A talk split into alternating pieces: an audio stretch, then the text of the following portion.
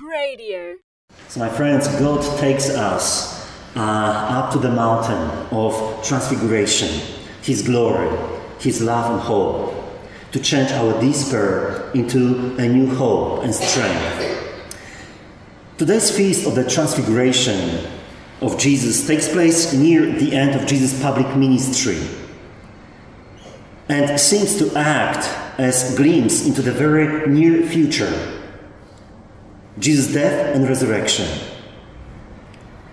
Peter, James, and John experience a difficult situation for themselves in a spiritual sense.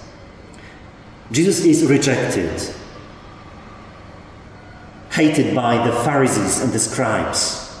Even his own people from Nazareth don't want to associate with him. Where are we going? The disciples might ask themselves, What is our future? It's very uncertain what to do. We are tired, exhausted, without hope. Who is Jesus? Who is our Master? Many questions come through the mind at that stage of Jesus' ministry. Jesus even seems to be a loser in the eyes of his disciples. No glory, Daniel speaks in today's first reading.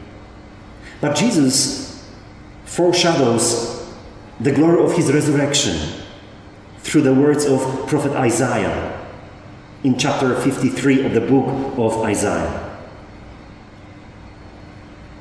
At that moment, Jesus takes those disciples to the top of the mountain, and then astounding events are unfolded before their eyes.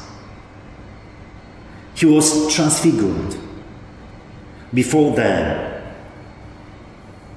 His face shone like the sun, and his garments became white like the light. Peter responded by acknowledging how good it is for us to be here, Lord. So he leaves his hesitations, his exhaustion behind, and he enjoys the presence of Christ, the presence of Moses, who represents the law, and Elijah, who represents the prophets. From our historical perspective, we can look back and say that the disciples were given a preview of the glory that belongs to Jesus after his death and resurrection, and in the fullness of the kingdom of God. They don't know it now, but that is the same glory that they will be given after they bring the message of the kingdom to the world after Pentecost. What a special moment for them and also for us who receive the promise of ultimate glory from Jesus through God's generous love and compassion. We are invited to plan the depths of this astonishing transfiguration moment in the lives of Jesus and the disciples. And we are invited by Jesus to transform our downs into ups, into the glory of God. From crucifixion to the glory of the resurrection let us embrace all challenges God throws in front of us. Because without cross, there is no resurrection, there is no life and heaven.